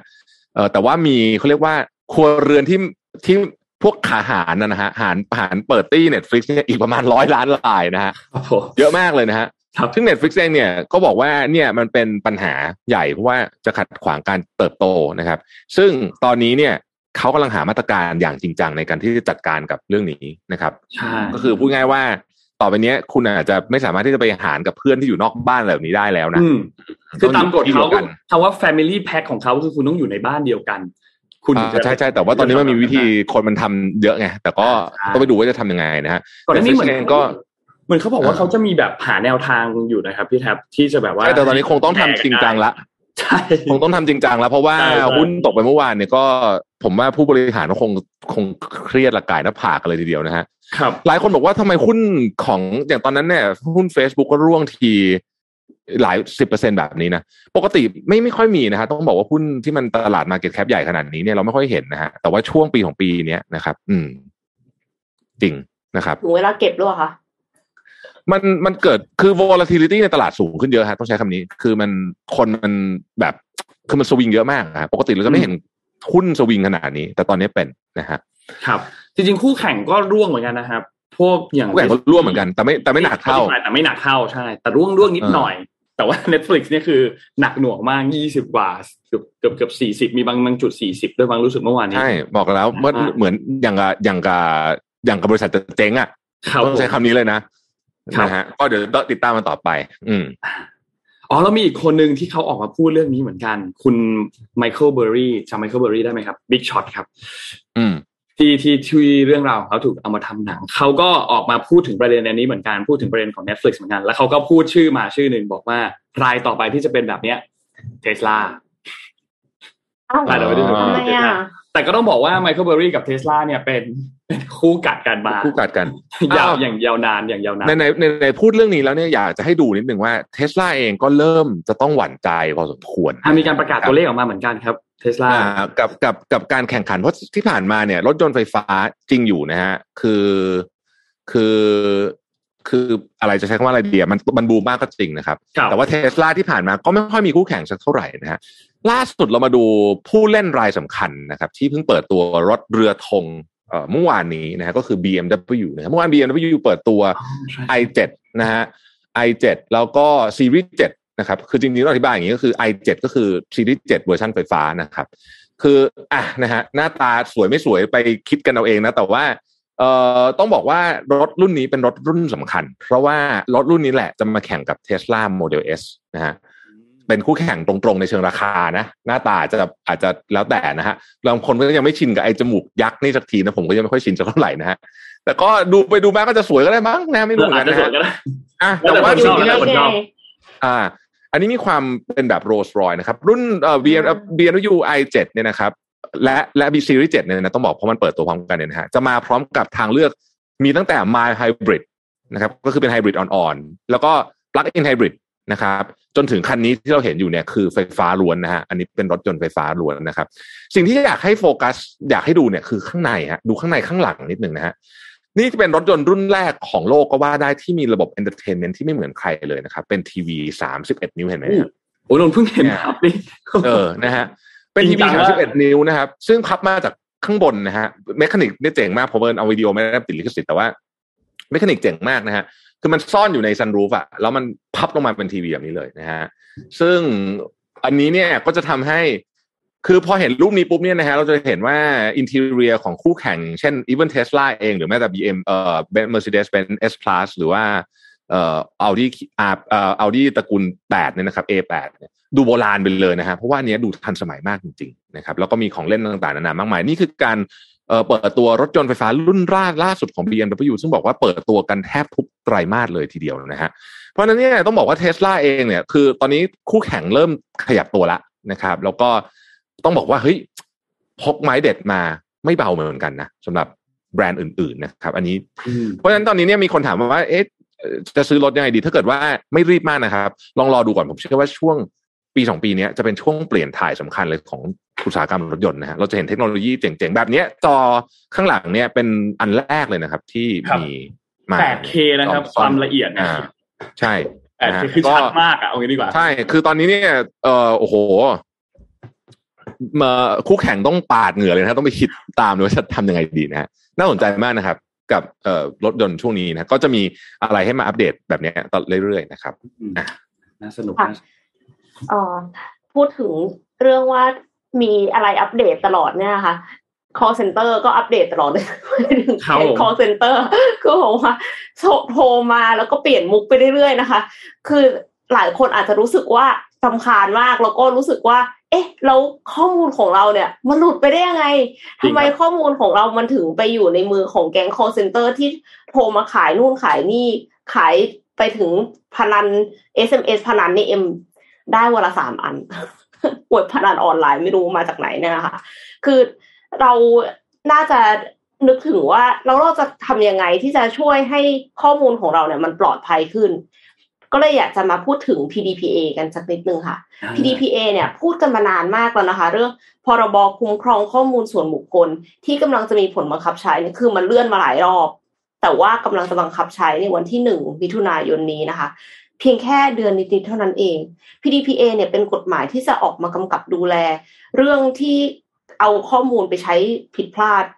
ไม่ตรงวัตถุประสงค์ที่ขอไปเนี่ยค่ะ ผ่านการกำหนดกรอบว่าภาคภาคธุรกิจจะใช้ข้อมูลของเราเนี่ยจะต้องทำอะไรบ้าง แล้วถ้าไม่ทำตามจะมีโทษอะไรบ้าง ซึ่งก็มีทั้งโทษปรับแล้วก็ถึงจำคุกกันเลยทีเดียว ในทางกลับกันค่ะ เจ้าของข้อมูลที่เป็นคนธรรมดาอย่างเราเนี่ย ก็มีสิทธิ์ในการ ในข้อมูลของเราเองมากขึ้น ไม่ว่าจะเป็นถอนความยินยอม หรือว่าขอลบข้อมูลนะคะพอพูดถึง PDPA เนี่ย แน่นอนค่ะ เอ็มสยามก็ต้องพูดถึงเรื่องอาชีพนะคะ อาชีพที่เกิดขึ้นมาพร้อมกับกฎหมายนี้ ท่ามกลางสภาวะที่ AI แย่งงานของเราไปเยอะมากเนี่ย มีอาชีพที่เกิดขึ้นมาก็คือ เจ้าหน้าที่คุ้มครองข้อมูลส่วนบุคคลนะคะ Data Protection Officer หรือเรียกย่อๆว่า DPO ค่ะ ตาม PDPA แล้วเนี่ย หน่วยงานหลักๆ 3 ประเภทที่จะต้องแต่งตั้ง DPO ก็คือหน่วยงานรัฐนะคะไม่ว่าจะเป็นราชการรัฐวิสาหกิจ หรือว่าอบตอองค์การปกครองส่วนท้องถิ่นใด ๆ บริษัทที่มีการใช้ข้อมูลส่วนบุคคลอ่อนไหว เป็นธุรกิจหลัก เช่น โรงพยาบาล คลินิก ประกัน แล้วก็บริษัทที่ใช้ข้อมูลส่วนบุคคลเป็นจำนวนมากค่ะ ซึ่งบริษัทเหล่านี้เนี่ยถ้าไม่แต่งตั้ง DPO หลังหนึ่งมิถุนายนนี้เนี่ยจะมีเสี่ยงต่อโทษปรับ สูงสุดถึงหนึ่งล้านบาทเลยทีเดียว หลายบริษัทก็เลยแต่งตั้ง DPO ค่ะ เพื่อที่จะกำกับดูแลเรื่อง PDPA ขององค์กร แต่ทีนี้เนี่ยแน่นอนว่ามันเป็นอาชีพใหม่ พออาชีพใหม่ก็ยังไม่ค่อยมีคนมาทำยังไม่ค่อยมีคนมาทำก็ขาดแคลนค่ะ นี่คือโอกาสที่เราจะสามารถ up skill re skill ตัวเอง ไปเป็น DPO ได้ ถ้าเราไปเป็น DPO ได้ ก็เลือกองค์กรได้ เลือกงานได้ เลือกเงินเดือนได้นะคะ แต่จะ up skill ไงคะงงเลยว่าเอ้าแล้วเจ้าหน้าที่คุ้มครองข้อมูลส่วนบุคคลเนี่ย มันจะต้องมี skill อะไรบ้าง ไม่ต้องห่วงค่ะ วันนี้เรามีคอร์สเรียนมาฝากท่านผู้ชมทุกท่านค่ะ เตรียมความพร้อมเข้าสู่ยุค PDPA นะคะ เตรียมความพร้อมให้คุณเป็น PDP เอ่อ DPO ได้เนี่ย เรียนรู้ผ่านการลงมือปฏิบัติจริง กับวิทยากรผู้เชี่ยวชาญด้านกฎหมาย PDPA จาก Easy PDPA ค่ะ พบกับ panelist ที่เป็นหนึ่งในทีมผู้ร่าง PDPA Guideline และ DPO ตัวจริง จากบริษัทชั้นนำอย่าง d t a c Upbit Exchange พร้อมเรียนรู้เอกสารและเครื่องมือการทำงานของ DPO ที่นำไปประยุกต์ใช้ได้ทันที สร้างเครือข่ายผู้บริหารที่จะกลายเป็น DPO ในอนาคต ผ่านการคัดเลือกเข้าร่วมอบรม ปรึกษาปัญหา PDPA Legal Clinic กับนักกฎหมาย PDPA ฟรีตลอดการอบรมนะคะ การอบรมเนี้ยจัดขึ้นออฟไลน์นะคะ ไม่ใช่ออนไลน์ วันที่เจ็ดและแปดพฤษภาคม ที่โรงแรม Intercontinental นะคะ กรุงเทพ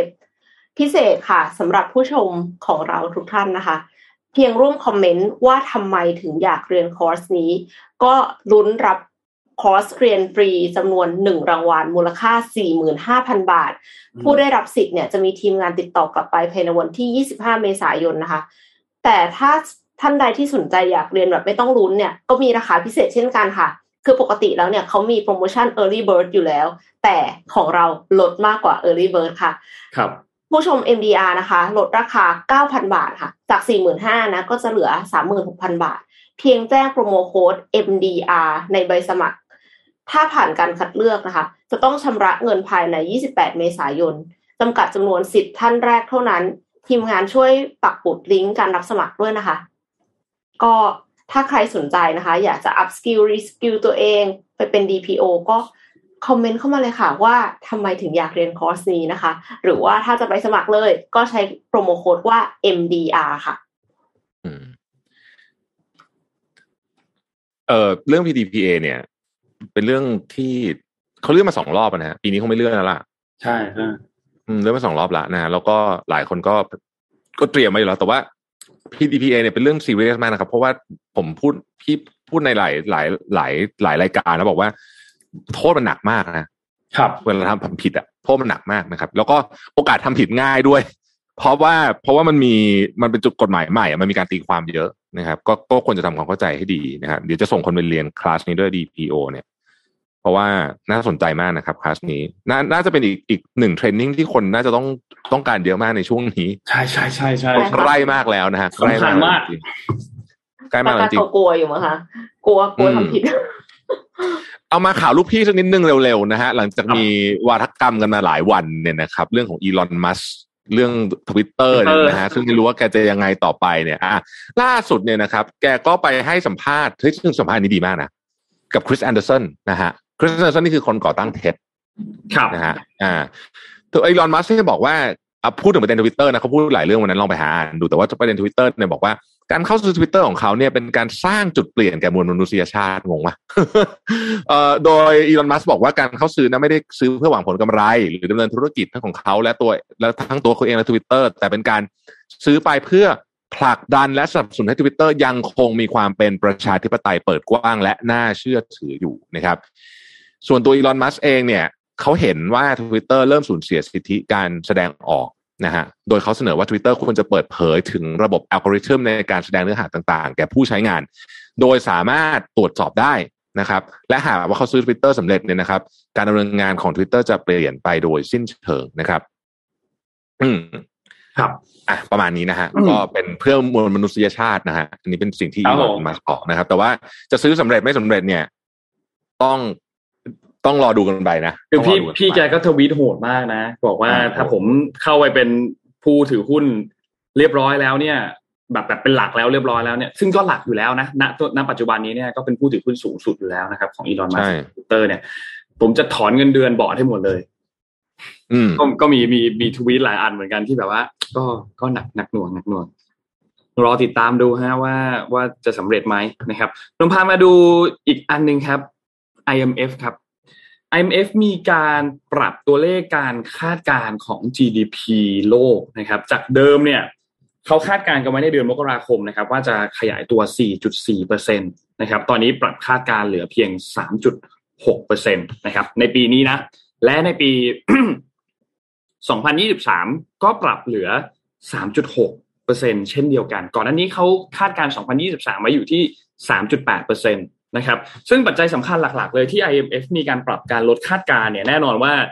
ยูเครนรัสเซียความขัดแย้งปมนี้มีผลนะครับ เพราะว่าส่งผลกระทบโดยตรงกับเศรษฐกิจโลกนะครับ ส่วนอีกปัจจัยหนึ่งก็คือเรื่องของที่จีนครับที่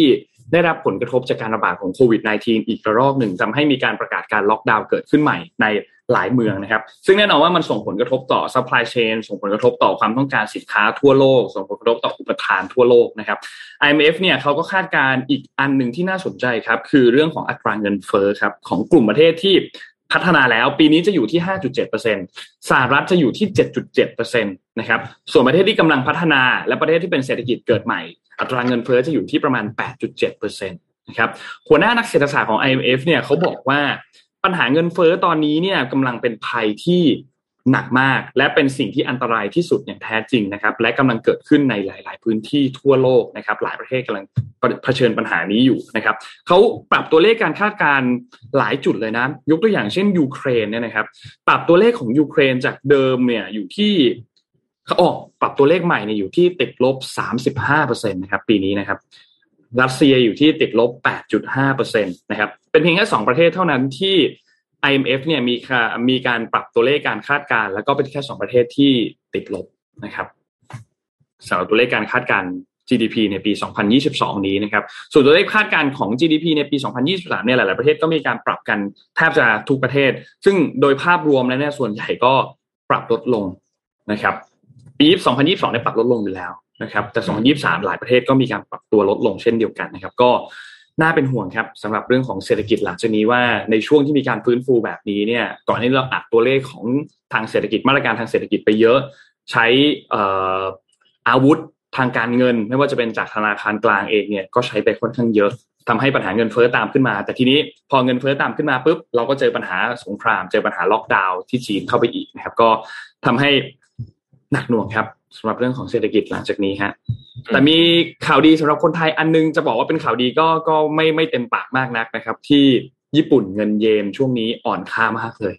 นะครับอ่าใช่ผมคิดว่าหลายคนน่าจะซื้อแลกเก็ไปบเที่ยวไว้ซื้อเก็บไว้เตรียมแลกไปซื้อเที่เก็ยวบไว้ในเดี๋ยวนี้ซื้อง่ายนะซื้อในแอปนะฮะสบายใช่ครับมากเลย ซื้อง่ายมากเลย ก็ครับผมพูดเรื่องเงินเฟ้อแล้วขอขอญี่ปุ่นเสริมนนท์นิดนึงนะครับ น้องเอ็มกับนนท์เรื่องเงินเฟ้อเนี่ย เป็นจุดที่ เป็นจุดเริ่มต้นของความน่าเป็นห่วงของอะไรหลายๆอย่างจริงๆไม่ใช่จุดเริ่มต้นหรอกมันเป็นผลแล้วกันของของหลายเรื่องที่มันเกิดขึ้นเนี่ยนะฮะคือก่อนหน้านี้เนี่ยวิกฤตโควิดเนี่ยมันทำให้ประเทศต่างๆ ไม่ว่าจะเป็นตัวรัฐเองหรือว่าตัวประชาชนเนี่ยนะฮะเอ่ออัดหนี้ไปเต็มเต็มเต็มที่เลยนะฮะบริษัทเอกชน ประชาชนรัฐบาลทุกคนก่อหนี้หมดใช่ไหมเพราะว่า เอ่อเงินต้องสดเอามาใช้สำคัญที่สุดอ่านะฮะก็ก่อหนี้ไปก่อน แล้วเพอเอิญเนี่ยเราอยู่ในสภาวะที่ต้องบอกว่าดอกเบี้ยต่ำเนี่ยมันเป็นสิบปีแล้วนะครับซึ่งมันไม่ปกตินะสภาวะนี้นะฮะคือดอกเบี้ยต่ำมานานนะฮะเออเราก็เราก็เลยก่อหนี้โดยรู้สึกว่าเออต้นทุนมันค่อนข้างต่ำซึ่งมันก็ต่ำจริงนะฮะแต่ตอนนี้ดอกเบี้ยกำลังจะเป็นขาขึ้นค่อนข้างชัดเจนนะประธานเฟดก็ออกมาข่มขู่ตลอดว่าจะขึ้นทีละห้าสิบ basis point อะไรอย่างเงี้ยห้าสิบ basis point ก็คือครึ่งเปอร์เซ็นต์เอ่อแต่ว่าโดยส่วนตัวนะครับผมคิดว่า ดอกเบี้ยจะไม่สามารถขึ้นได้เร็วมากนัก เหมือนที่เราคาดการณ์ไว้ตอนแรกเหตุผล เพราะว่าการขึ้นดอกเบี้ยเร็วเกินไปเนี่ยนะฮะมันทำให้เกิดความเสี่ยงอันหนึ่งที่น่ากลัวมาก ๆ กว่าดอกกว่าเงินเฟ้ออีกก็คือ ความเสี่ยงการเข้าสู่ recession นะครับอืมอ่าความเสี่ยงการเข้าสู่ recession ซึ่งไม่มีใครอยากให้เกิด recession ในจังหวะนี้นะฮะเพราะว่าจริงๆไม่มีใครอยากให้เกิด recession ทั้งนั้นแหละเพียงแต่ว่าไอการขึ้นดอกเบี้ยการควบคุมเงินเฟ้อพวกเนี้ยมันไม่ใช่ศาสตร์ที่แบบเป๊ะๆคือไม่ใช่ว่าทำแบบนี้แล้วมันจะกลายเป็นแบบนี้ นะฮะครับคือมันเป็นอะไรที่มีความซับซ้อนสูงมากแล้วก็คาดการณ์ได้ยากด้วยนะครับ หลายครั้งเนี่ยขึ้นดอกเบี้ยเร็วเกินไปนะในอดีตเนี่ยธนาคารกลางสหรัฐก็เคยมีประสบการณ์นะฮะเอ่อหลายครั้งเนี่ยขึ้นดอกเบี้ยเร็วเกินไปกะว่าจะไปคุมเงินเฟ้อปรากฏว่าเงินเฟ้อก็ลงนิดหน่อยแต่ว่าไปทำเศรษฐกิจชะลอตัวไปเลยอะไรแบบเนี้ยนะฮะเพราะฉะนั้นเนี่ยเอ่อคิดว่าเรื่องนี้เนี่ยจะเป็นเรื่องที่คือพูดง่ายว่าตอนนี้เนี่ยเหมือนกับบริษัทนะฮะรัฐบาลทุกประเทศรวมถึงรัฐบาลเวลาพูดถึงรัฐบาลผมรวมถึง รวมถึงธนาคารกลางด้วยเนี่ยนะฮะซึ่งเป็นคนควบคุมเอ่อจำนวนเงินของประเทศนั้นๆเนี่ย มีพื้นที่หายใจเหมือนที่นนท์ว่าคือมีอาวุธและพื้นที่หายใจเนี่ยเหลือน้อยมากละครับนะครับ แล้วก็การทำอะไรต่อจากนี้เนี่ยเอ่อคือผิดนิดนึงก็อาจจะทำให้ลงเหวได้ เพราะฉะนั้นนโยบายเนี่ยเอ่อเราอาจจะเห็นนโยบายที่มีความคอนเซอร์เวทีฟมากขึ้นเรื่อยๆ ตอนเนี้ย เพราะว่ามันควรจะเป็นอย่างนั้นแหละ มันต้องระวังมากๆนะฮะโน้ตบริษัทเองก็เหมือนกันนะฮะเพราะว่าทำอะไรทีหนึ่งตอนนี้เนี่ยจะกระทบเยอะมากจริง ๆ ต้องต้องต้อง ต้องค่อยๆดูไปนะครับอืมอืมหนักหน่วงครับช่วงนี้ค่ะตะกี้นี้นนท์พูดถึงเยนเนาะแล้วเราก็จะนึกถึงญี่ปุ่น แล้วเราก็จะนึกถึงอาหารญี่ปุ่นถูกครับค่ะ ก็มีข่าวหนึ่งค่ะ เป็นเรื่องของตะเกียบเพิ่มความเค็ม โดยไม่ต้องเติมเกลืออ่า อย่างที่ทุกท่านที่ทานอาหารญี่ปุ่นเนี่ยทราบกันดีนะคะ ว่าอาหารญี่ปุ่นเนี่ยค่อนข้างเค็มค่ะอ่าเอ่อคนญี่ปุ่นเนี่ย บริโภคเกลือประมาณ 10 กรัมต่อวัน ซึ่งสูงกว่าที่องค์การอนามัยโลกแนะนำถึง 2 เท่านะคะศาสตราจารย์มิชิมิยาชิตะนะคะ ซึ่งเป็นนักวิจัยจากมหาวิทยาลัยเมจิ และเคยพัฒนาจอทีวี สามารถเลียชิมรสชาติได้จำได้ไหมคะมันมีจอทีวีอ่าจำได้จำได้ที่เหมือนแบบว่าพ่นผงออกมาแล้วสามารถที่จะเลียได้ แล้วก็ดูคแบรับบอื้อหือจะเลียจอทำไม ค่ะ ล่าสุดมีนวัตกรรมใหม่ค่ะ ซึ่งก็คือตะเกียบอ่าตะเกียบอันเนี้ย หลอกให้เรารู้สึกว่ามันเค็ม เค็มทิพย์เหรอคือทำไมใช่คืออุปกรณ์เนี่ยมีสองส่วนค่ะ คือเป็นสายรัดข้อมือทำหน้าที่เป็นคอมพิวเตอร์ขนาดเล็กคอยประมวลผล แล้วก็ตะเกียบที่เชื่อมต่อกับสายรัดเพื่อสร้างกระแสไฟฟ้าแบบอ่อน ส่งโซเดียมไอออนผ่านอาหารจากอาหารผ่านตะเกียบไปยังปากทำให้เกิดรสชาติเค็ม คือ เหมือนกับใช้ใช้ไฟฟ้าหลอกเราหลอกความรู้สึกว่ามันเค็ม แต่ว่าไม่ต้องกังวลว่าการกระตุ้นไฟฟ้าเนี่ยจะส่งผลต่อร่างกายมนุษย์ เพราะว่าทีมวิจัยเนี่ย บอกว่าตะเกียบใช้ระดับไฟฟ้าที่ต่ำมากไม่ส่งผลเสียต่อร่างกาย แล้วผลวิจัยก็พบว่าคนที่ใช้อะค่ะ รู้สึกว่าอาหารเค็มขึ้น 1.5 เท่าด้วย อะอันเนี้ยคือเยอะนะเป็นผลงานของศาสตราจารย์ มิยาชิตะร่วมกับบริษัทคีริน ซึ่งก็คือเป็นผู้ผลิตเครื่องดื่มรายใหญ่อะค่ะ คือถ้าใช้อันเนี้ยก็น่าจะทำให้ไม่ต้องเติมเกลือมากขึ้น แล้วก็รู้สึกว่าอาหารยังอร่อยอยู่ แล้วก็ลดความเสี่ยงเป็นโรคไต แล้วก็โรคความดันโลหิตสูงและอื่น ๆ ที่เกิดจากการทานเค็มเกินไปด้วยค่ะอืมอันนี้ที่บอกว่าแทบหนูกำลังคิดภาพว่าถ้าสมมติว่าไอตะเกียบอันนี้ไปอยู่ในร้านอาหารอะไรอย่างเงี้ย เชฟนี่มันต้งอยู่ในราเมง ยู่ต้องคิดใหม่หมดเลยนะฮะ ต้องคิดใหม่หมดเลยนะตอนจะปรุงอะไรเงี้ยเพราะไม่งั้นมันจะแบบเค็มเกินไปเวลากินหรือเปล่าอะไรเงี้ย แต่ก็ถ้าพูดถึงเรื่องของการลดเค็ม อันเนี้ยก็อาจจะเป็นทางออกสำหรับที่บ้านนะถ้าเรากินอยู่ที่บ้านทำอาหารกินเองอะไรเงี้ย แล้วถ้าแบบไปหาหมอตรวจสุขภาพมา แล้วคุณมีปัญหาเรื่องนี้จริงๆ แต่คุณติดรสชาติเค็มอะการติดรสชาติอะไรบางอย่างเนี่ยมันเป็นสิ่งเสพติดเหมือนกันนะครับ คุณติดหวาน ติดเปรี้ยว ติดเผ็ดติดเค็มอะไรเงี้ย เป็นสิ่งเสพติดนะใช่แล้วถ้าเวลาคุณไปปรุงยกตัวอย่างเอาง่ายๆเลยคือก๋วยเตี๋ยวอย่างเงี้ย กินก๋วยเตี๋ยวแล้วถ้าคุณต้องใส่น้ำตาลใส่น้ำปลาใส่พริกใส่อะไรแล้วต้องใส่เยอะเนี่ย แล้วถ้ามันไม่ถึงอะคุณจะรู้สึกกินอาหารไม่อร่อย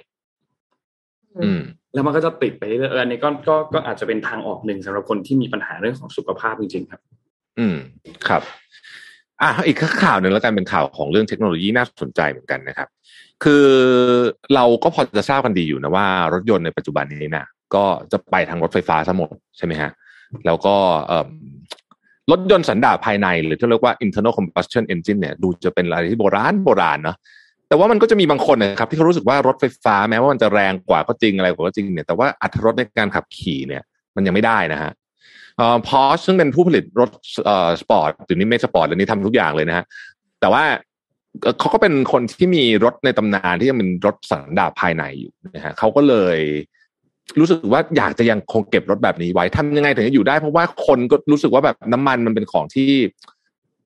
เอาเดตเตอร์โบราณมากนะฮะพอชก็เลยทำในสิ่งที่เราเรียกว่าน้ำมันเชื้อเพลิงสังเคราะห์นะครับ ซึ่งกำลังพัฒนาอยู่นะฮะยังไม่ออกขายเนี่ย เป็นบริษัทแรกของโลกก็ว่าได้ที่น่าจะออกขายเป็นปริมาณจำนวนมากนะครับน้ำมันเชื้อเพลิงสังเคราะห์คืออะไรนะก็คือเหมือนน้ามันเบนซินนี่แหละ แต่ว่าทำจากการสังเคราะห์ออกมานะครับ อธิบายสั้น ๆ ขั้นตอนมันยากมากแต่อธิบายสั้น ๆ คือเขาจะจับเอาอากาศที่เราหายใจเนี่ยแยกแยกองค์ประกอบเป็นไอน้ำแล้วก็ไฟฟ้านะครับ เอาเป็นก๊าซออกซิเจนคาร์บอนไดออกไซด์แล้วก็ไฮโดรเจนออกมานะครับ จากนั้นนำสองอย่างหลังก็คือเอ่อคาร์บอนไดออกไซด์กับกับไฮโดรเจนเนี่ยมาจับตัวกันใหม่ผ่านตัว catalytic ออกมาเป็นเมทานอลหรือว่าเมทิลแอลกอฮอล์นะซึ่งก็เป็นจุดเริ่มต้นของน้ำมันเชื้อเพลิงสังเคราะห์ คาดการณ์เอาไว้ว่าน้ำมันเชื้อเพลิงสังเคราะห์เนี่ยเนี่ยอย่างรูปนี้ที่ทีมงานเราขึ้นมาเนี่ยคือนี่คือ Porsche GT3 นะครับ ซึ่งถ้าไปใส่ไฟฟ้าคงจะแบบรถคงจะหายไปเยอะนะครับเพราะเป็นรถที่ออกแบบมาสำหรับการเรฟเครื่องก็คือการเอ่อเร่งเครื่องให้ใช้รอบเครื่องสูงๆเนี่ยน้ำมันเชื้อเพลิงสังเคราะห์เนี่ยอาจจะเป็นคำตอบ เพราะว่าปล่อยเอ่อของเสียน้อยมากนะครับ ปัญหามันก็คือว่ามันแพงมากครับ คาดการว่าน้ำมันเชื้อเพลิงสังเคราะห์เนี่ยจะลิตรละประมาณ 400 บาทนะฮะ 400 บาทต่อลิตรนะฮะต่อลิตรนะฮะมากเท่าสิบเท่านะฮะสิสิบบเท่าเท่านะครับ แต่เชื่อว่าคนที่เป็นเจ้าของรถสปอร์ตราคาแพงเหล่านี้เนี่ย จะต้องการน้ำมันเชื้อเพลิงสังเคราะห์เหล่านี้ เพราะอีกหน่อยเนี่ยน้ำมันเชื้อเพลิงจะหายากขึ้นเรื่อยๆนะครับ เพราะฉะนั้น Porsche เองก็มีแนวทางว่าจะผลิตน้ำมันอันนี้ออกจำหน่ายนะครับ แล้วก็จะจำหน่ายเป็นแบบลักษณะพรีเมียมก็คือสำหรับคนที่ ยังคงจะใช้เครื่องยนต์แบบเดิมอยู่คือเหมือนเครื่องยนต์ที่เติมน้ำมันทุกวันเนี้ยนะฮะก็จะสามารถใช้น้ำมันเชื้อเพลิงสังเคราะห์นี้ในการวิ่งได้ แต่ว่า 400 บาทต่อลิตรนะฮะออกจากบ้านทีหนึ่งต้องปาดเหงื่อกันนิดหนึ่งนะฮะครับผมนอกนอกจากรถจะพรีเมียมแล้วน้ำมันก็ต้องพรีเมียมตามไปด้วย ถูกต้องนะฮะถูกต้องนะฮะที่พรีเมียมพอะรีเมียมมากก็มีทางออกสำหรับทุกอย่างเสมอนะครับ ครับผมมีทางออกทุกอย่างสำหรับคนมีเงินฮะเออเอ่อนนท์พามาต่อเรื่องผู้ว่ากทมนิดหนึ่งครับ ปิดท้ายให้นะฮะ เมื่อวานนี้เนี่ยทางด้านของคุณขจิตชัชวานิชนะครับ ซึ่งเป็นประหลัดกรุงเทพมหานครเนี่ยนะครับ ก็มีการเปิดเผยถึงการเลือกตั้งที่จะมีขึ้นในวันที่ 22 พฤษภาคมนี้นะครับ ซึ่งการเลือกตั้งในครั้งนี้เนี่ยนะครับ ต้องบอกว่า ผู้ที่มีใช้สิทธิ์เลือกตั้งเนี่ยเขามีการชี้แจงเรื่องของคุณสมบัติ ซึ่งเขามีเว็บไซต์ด้วยเดี๋ยวให้แอดมินแปะลิงก์ให้แล้วกันนะครับสำหรับคนที่อยากเข้าไปเช็คว่าตัวเองมีสิทธิ์เลือกตั้งไหมแล้วถ้ามีสิทธิ์เลือกตั้ง ทั้งผู้ว่าทั้งสกเนี่ยต้องไปเลือกที่ไหนนะครับ ก็คุณสมบัติต้องมีดังนี้ครับหนึ่งคือมีสัญชาติไทยครับ ถ้าคุณแปลงสัญชาติมาต้องได้สัญชาติไทยมาแล้วไม่น้อยกว่าห้าปีนะครับ ในวันเลือกตั้งต้องมีอายุไม่น้อยกว่า 18 ปีพูดง่ายคือเกิดก่อนวันที่ 24 พฤษภาคมปี 2547 นะครับ มีชื่ออยู่ในทะเบียนบ้านในเขตเลือกตั้งมาแล้วเนี่ยเป็นเวลาติดกันติดต่อกันไม่น้อยกว่า 1 ปี นับจนถึงวันเลือกตั้งนะครับนั่นหมายความว่าต้องมีชื่ออยู่ในทะเบียนบ้านในพื้นที่กรุงเทพมหานครเนี่ย ก่อนวันที่ 23 พฤษภาคม ปี 2564 นะครับ แล้วก็เช่นเดียวกันครับสำหรับผู้ที่มีสิทธิเลือกตั้งสกก็ต้องมีชื่ออยู่ในทะเบียนบ้านในเขตพื้นที่ก่อนวันที่ 23 พฤษภาคม ปี 2564 เช่นเดียวกันนะครับ ส่วนคุณสมบัติอื่นก็ตามกฎหมายว่าด้วยการจัด ตั้งองค์กรปกครองส่วนท้องถิ่นนะครับ เว็บไซต์นนทิ้งลิงก์ให้น่าจะให้แอดมินทิ้งลิงก์ไว้ให้แล้วเดี๋ยวให้แอดมินทิ้งลิงก์ไว้ในทั้ง Facebook แล้วก็ใน YouTube นะครับ เข้าไปแล้วก็กรอกตัวเลขของบัตรประชาชน คุณก็จะสามสามารถเข้าไปเช็คสิทธิ์ได้แล้วนะครับ เช็คสิทธิ์ไม่ยากเลยนะครับ แล้วพอกรอกเอ่อกรอกตัวเลขเข้าไปเรียบร้อยหมดแล้วเนี่ยเขาก็จะบอกหมดเลยครับว่าอะคุณชื่อนี้ทะเบียนบ้านอยู่เขตตรงนี้ สิทธิ์เลือกตั้งของคุณมีหรือไม่มีสิทธิ์ และถ้ามีสิทธิ์ คุณต้องไปเลือกตั้งที่ไหนนะครับ ก็สามารถเข้าไปเช็คข้อมูลกันตรงนี้ได้แล้วนะครับ เพื่อเตรียมความพร้อมในการเลือกตั้งที่จะถึงนี้นะครับ ทีนี้ถ้าหากว่าคุณไม่สามารถที่จะไปเลือกตั้งได้ทำยังไง ถ้าไม่สามารถจะไปเลือกตั้งได้ คุณต้องแจ้งนะครับ ต้องแจ้งเหตุที่ไม่สามารถที่จะไปใช้สิทธิ์เลือกตั้งได้ แจ้งได้สองช่วง ช่วงแรกคือก่อนเลือกตั้งเจ็ดวัน ช่วงหลังคือหลังวันเลือกตั้งเจ็ดวัน นั่นหมายความว่า สิบห้าถึงยี่สิบเอ็ดพฤษภาคม ถ้าคุณไปเลือกตั้งไม่ได้ คุณรีบแจ้งเลย และหลังวันเลือกตั้งในวันที่ยี่สิบสามถึงวันที่ยี่สิบเก้าพฤษภาคม ถ้าไปถ้าเลยเวลามาแล้วไปเลือกตั้งไม่ได้ คุณก็ต้องแจ้งเหมือนกันนะครับ เพื่อให้ไม่ให้เสียสิทธิ์ในอนาคต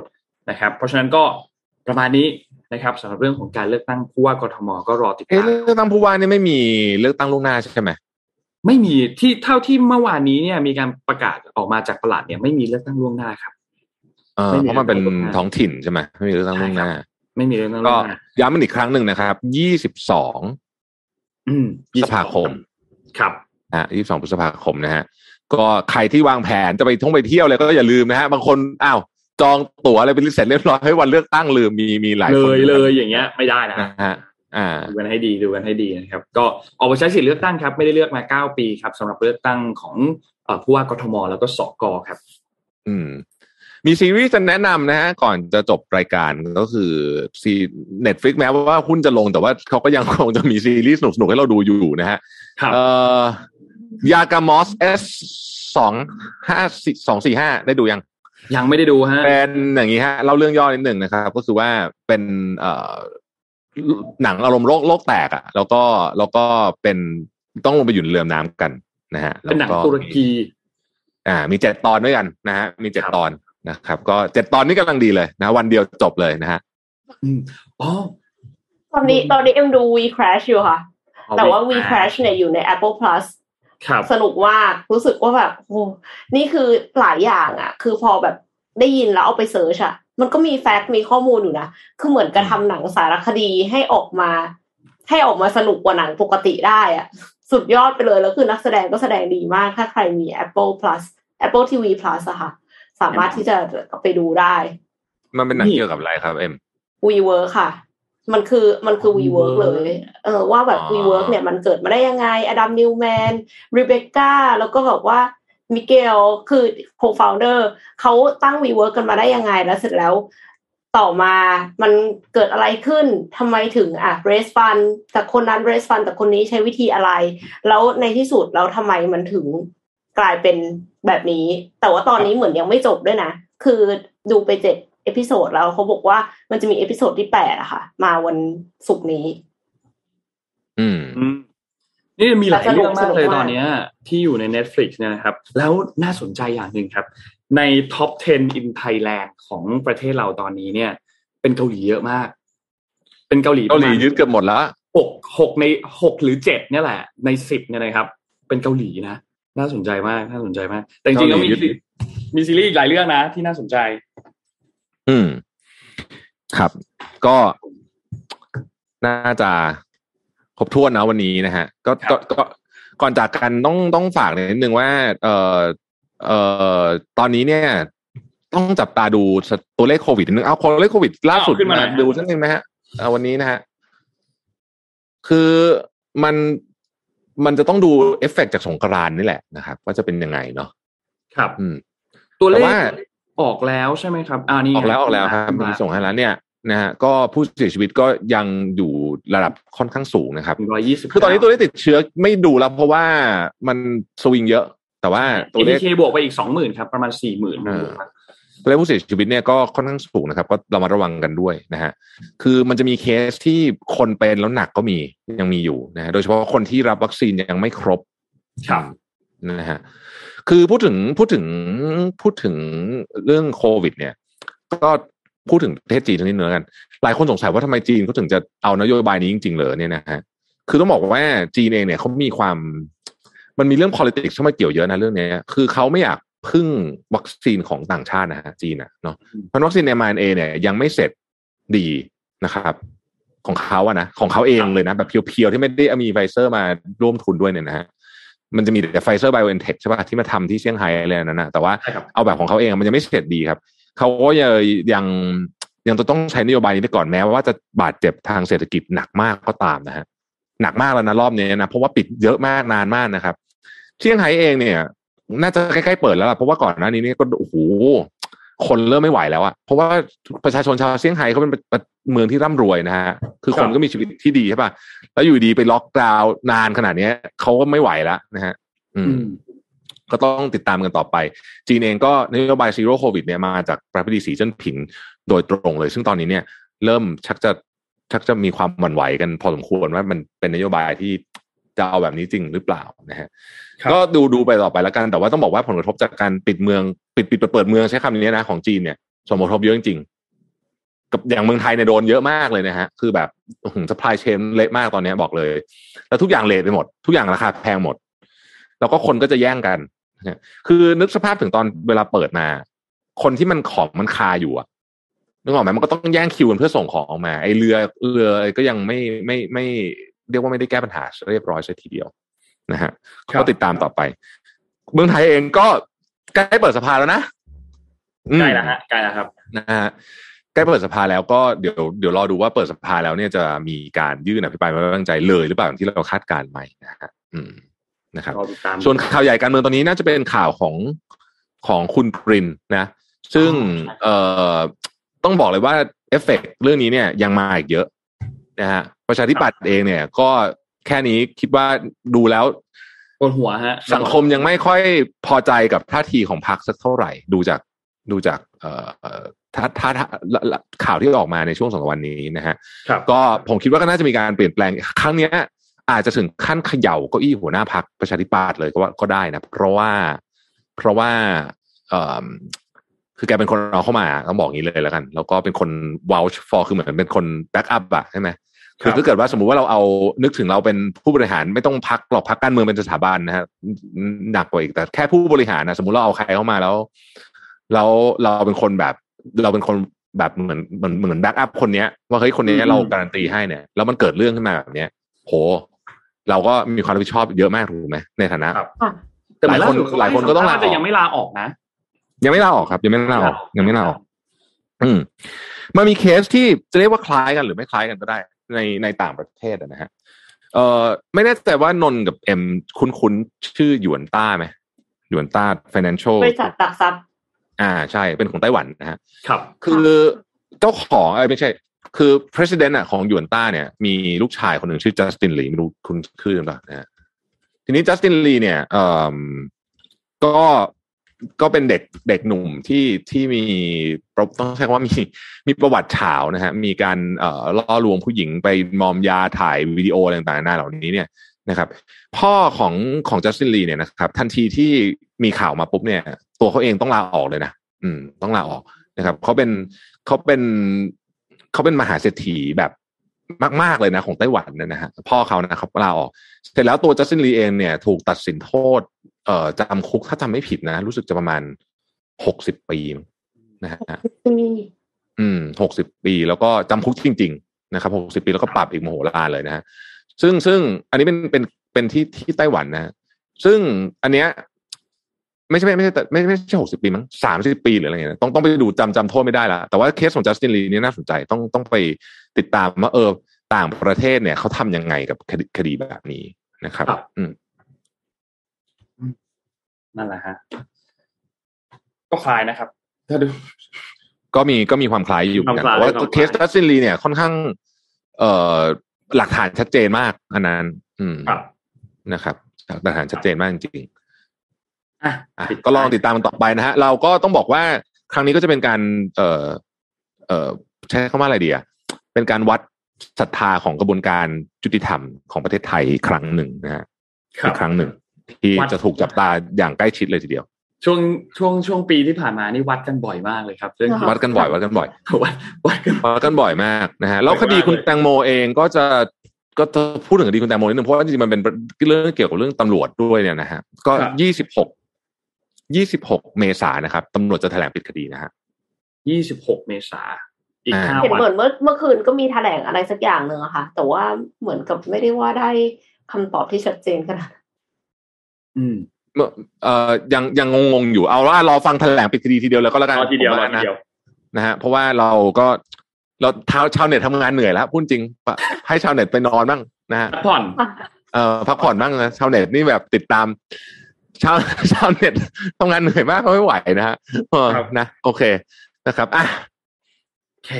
โอเคงั้นวันนี้น่าจะครบถ้วนนะครับทวนครับ วันนี้ขอบคุณ SCB ครับ ผู้สนับสนุนแสนใจดีของเรานะครับ ขอบคุณ SCB มากๆนะครับ ขอบคุณเดฟันเท่ครับ Premium Skin Care for Men ผิวหน้าดูดี หน้าดูเด็กใครก็เดาอายุไม่ถูกนะครับ ภายใต้แนวความคิด Future Biotechnology for Men Skin นะครับ หาซื้อได้แล้วตามช่องทาง e-commerce ต่างๆครับ ไม่ว่าจะเป็น Shopee Lazada JD Central We Love Shopping แล้วก็เว็บไซต์ d e f o n t e 2 9 6 com นะครับและขอบคุณดีน่าโทนิวครับน้ำเต้าหู้ออร์แกนิกหอมอร่อยดีกับสุขภาพให้คุณออร์แกนิกได้ ทุกวันนะครับ แล้วก็สุดท้ายขอบคุณท่านผู้ฟังทุกๆท่านครับที่ติดตาม Mission Daily Report ในทุกๆเช้านะครับ ก็พบกันใหม่อีกครั้งหนึ่งวันพรุ่งนี้วันศุกร์นะครับ วันนี้เราสามคนลาไปก่อนครับ สวัสดีครับ สวัสดีสวัสค่ะดีครับ Mission Daily Report start your day with news you need to know